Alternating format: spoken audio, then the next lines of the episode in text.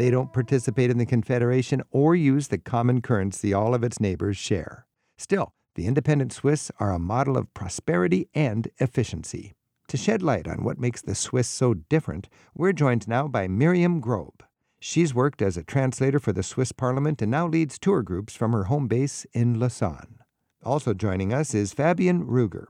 He's a historian who grew up in Berlin and now lives in Maine and has been guiding tourists around Switzerland for many years. So, Fabian, why is Switzerland different? I mean, you see a map of the EU and there's a hole in the middle of it, and it's Switzerland. It's the only country in the whole of Europe, for sure, that became a democracy out of various parts that wanted to work together. If you look at any other nation in Europe, they have a different history. You have one part of the country that becomes stronger, it conquers everything else, forms the capital, and then democracy comes later. The Swiss started with communal democracies allying up. So, if you will, they were the first European Union in a way. Hmm. And everybody else came later. And ironically, today they've chosen not to join the European Union. How many cantons are in the country? 26. And it started just with three, like America started with 13 colonies, and it grew and grew. And Miriam, your family has been in Switzerland for how long? Uh, it goes back to the 16th century for sure. This is so what we know. know. 500 years. Wow. Yes. And this little country, way up in the mountains, has four different language groups, 20 some different proud cantons, and its own system of government. So, why did Switzerland choose not to join the European Union? I think it is quite linked to what Fabian just said to keep this democracy alive because people felt that um, if Switzerland joined the European Union, we gave away a lot of our power to decide because then some foreign country would decide for us or other countries would and, decide and Switzerland has worked very hard to organize its society and they don't want people from Poland or Ireland or Portugal to tell them, you know, how to pay for their roads. This was one of the reasons. So when you look back now, it's been a, a little while and Switzerland is still outside of the EU. What are the pros and what are the cons? Well, the pros are definitely that Switzerland can still decide on its own and especially when we going to talk about money, uh, Switzerland kept the Swiss franc, and mm-hmm. this has been for the Swiss economy. What would the downside be? There must be a sort of a frustration if you're not in the EU, you're not in the big club. What's the problem and, with that? Yeah, I just wanted to point out the plus side before. Um, yes, we are not part of the club, and in the end, uh, Switzerland takes over a lot of laws of the European Union. So you you get to pick and choose what you want no. to incorporate. No, of the European Union. No, this is uh, a big myth. Even a lot of Swiss people believe in that that uh-huh. we can pick, but no, we are too small. The European Union doesn't let us pick. They say oh. you have to apply that. A lot of uh, laws are just taken over quite secretly that means that we don't have to vote on the on, on these laws. A lot of regulations, we just have to. You have to, to take them. them. So your government says the only way we can exist efficiently is to embrace this European Union law, and then tomorrow you have to follow that law. We do. What's an example? We are just currently having this huge debate in Switzerland about taxation of uh, companies. Mm-hmm. This is something that the European Union decided that uh, a special tax that Switzerland applied is not legal in the European Union. And we are not part of the European Union. But the European Union say, tells Switzerland to just abandon that tax. So they dictate that to you, and your government says, well, in this case, we have to f- uh, obey the European Union. Yes. And this is a huge public debate in Switzerland right now because people feel frustrated. Frustrated, yeah. So, but, Fabian, yeah. in Switzerland, what would be an example of a frustration beyond that one that the Swiss would have a downside of not being in the European Union? There are various ways in which Switzerland can simply not influence what the decision making in Brussels is because they're not sitting at the table. So, when the European Union, for instance, decides on a new technical standard for whatever you like, that becomes the standard in the entire market.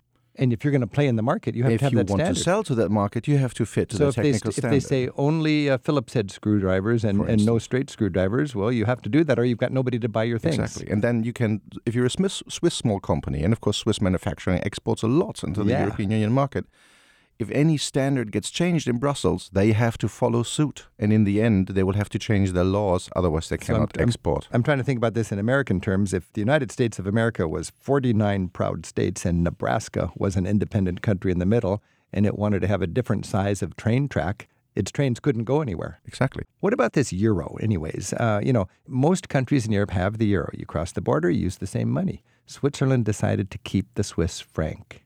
Why? Well, they would have had to become a member of the European Union. Uh, okay, so because they're not to. a member, they can't have the euro anyways. Exactly. That's that's hurdle number one. But they've got this unique banking system where I think if you're rich and you have a lot of money and you want to store it in Switzerland, you don't get very good interest and you have bank fees to the point where I believe you're getting negative interest. You pay to let Switzerland keep your millions. That's an occurrence that happened after the financial crisis when everybody wanted to park their money in a safe place. I don't think it's the case anymore that foreign money parked in Swiss banks has to pay a negative interest rate. But in any case, the IRS forced Switzerland to divulge any money that Americans keep in Switzerland to the IRS. So, Miriam, this has changed. What about the uh, the secret banking in Switzerland?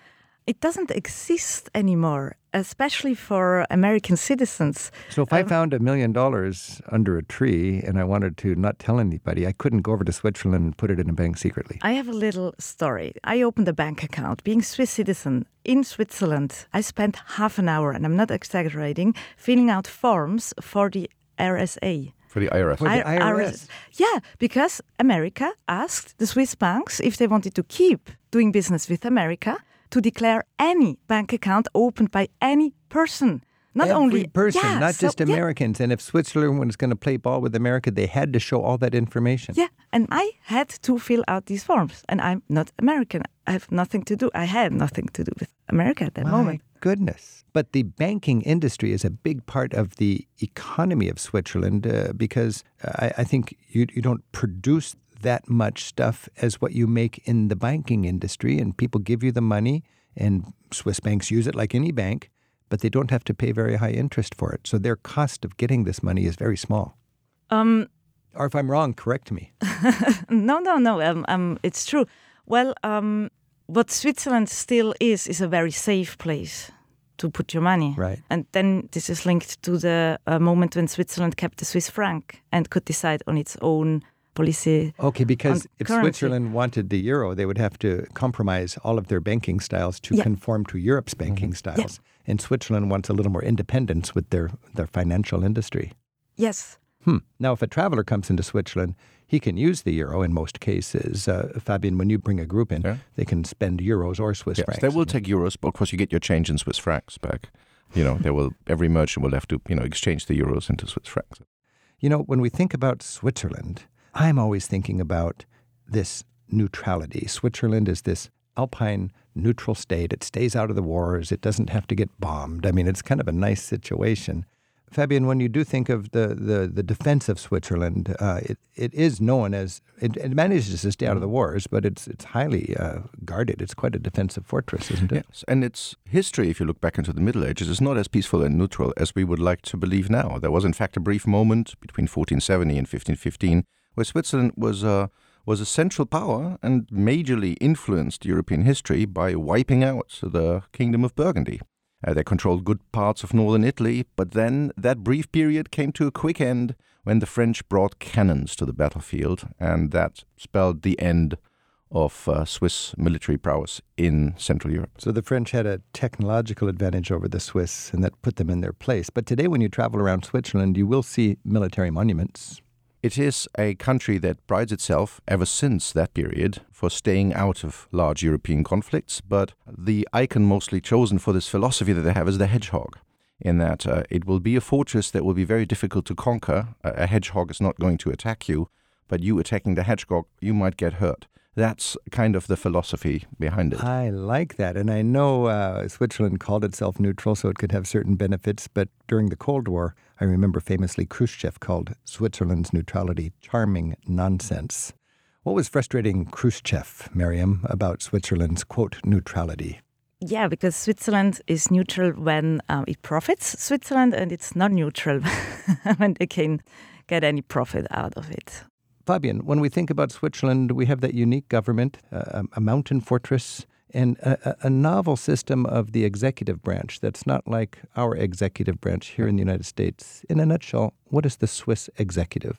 You have an all party government of seven ministers The president is a rotating position between those seven ministers and is basically just a position on paper so that the Swiss government has somebody to present as their head of state. But the president doesn't really have any extra rights. So imagine if that was to be transferred as a concept to the United States, you would have seven cabinet members who are from all political parties present in the House, and they have to work together and make all decisions together. And as the philosophy goes, they basically go into a locked room, agree on everything, and only when they come out, you know, like voting for the Pope with the white smoke, they have to come out and they have to present their decision as a unanimous decision. So no one is allowed to present whether they have voted against or for the actual principle. Miriam, you're nodding approvingly. Does that work well for Switzerland? It does, because this is uh, they have to come to a consensus between all the parties. That means that uh, it's, it's, government by consensus, yep. and uh, I, I think where our president is in the newspaper every day and everybody's always talking about him, in Switzerland, many times you don't even know who the president is at any given time. No, I, I don't remember. If you would ask me now, please don't. I, Switzerland, it's me. a hole in the middle of Europe with quite an interesting story and a country that likes its position. Miriam Grob, Fabian Rueger, thank you for helping us better understand what distinguishes Switzerland from the rest of Europe. Dankeschön. Thank you. Thank you for listening to us. And in Switzerland, I guess you could say Dankeschön. You could say Merci. And you could say grazie. Merci. Danke. it's a country with three languages. Three languages and a unique way of governing itself. Each year, Rick Steves tour guides take thousands of free spirited travelers on escorted tours through Europe, one small group at a time. This year, you can choose from more than 40 different vacations in Europe's best destinations, from Ireland to Greece and practically everywhere in between. Begin your next trip at ricksteves.com.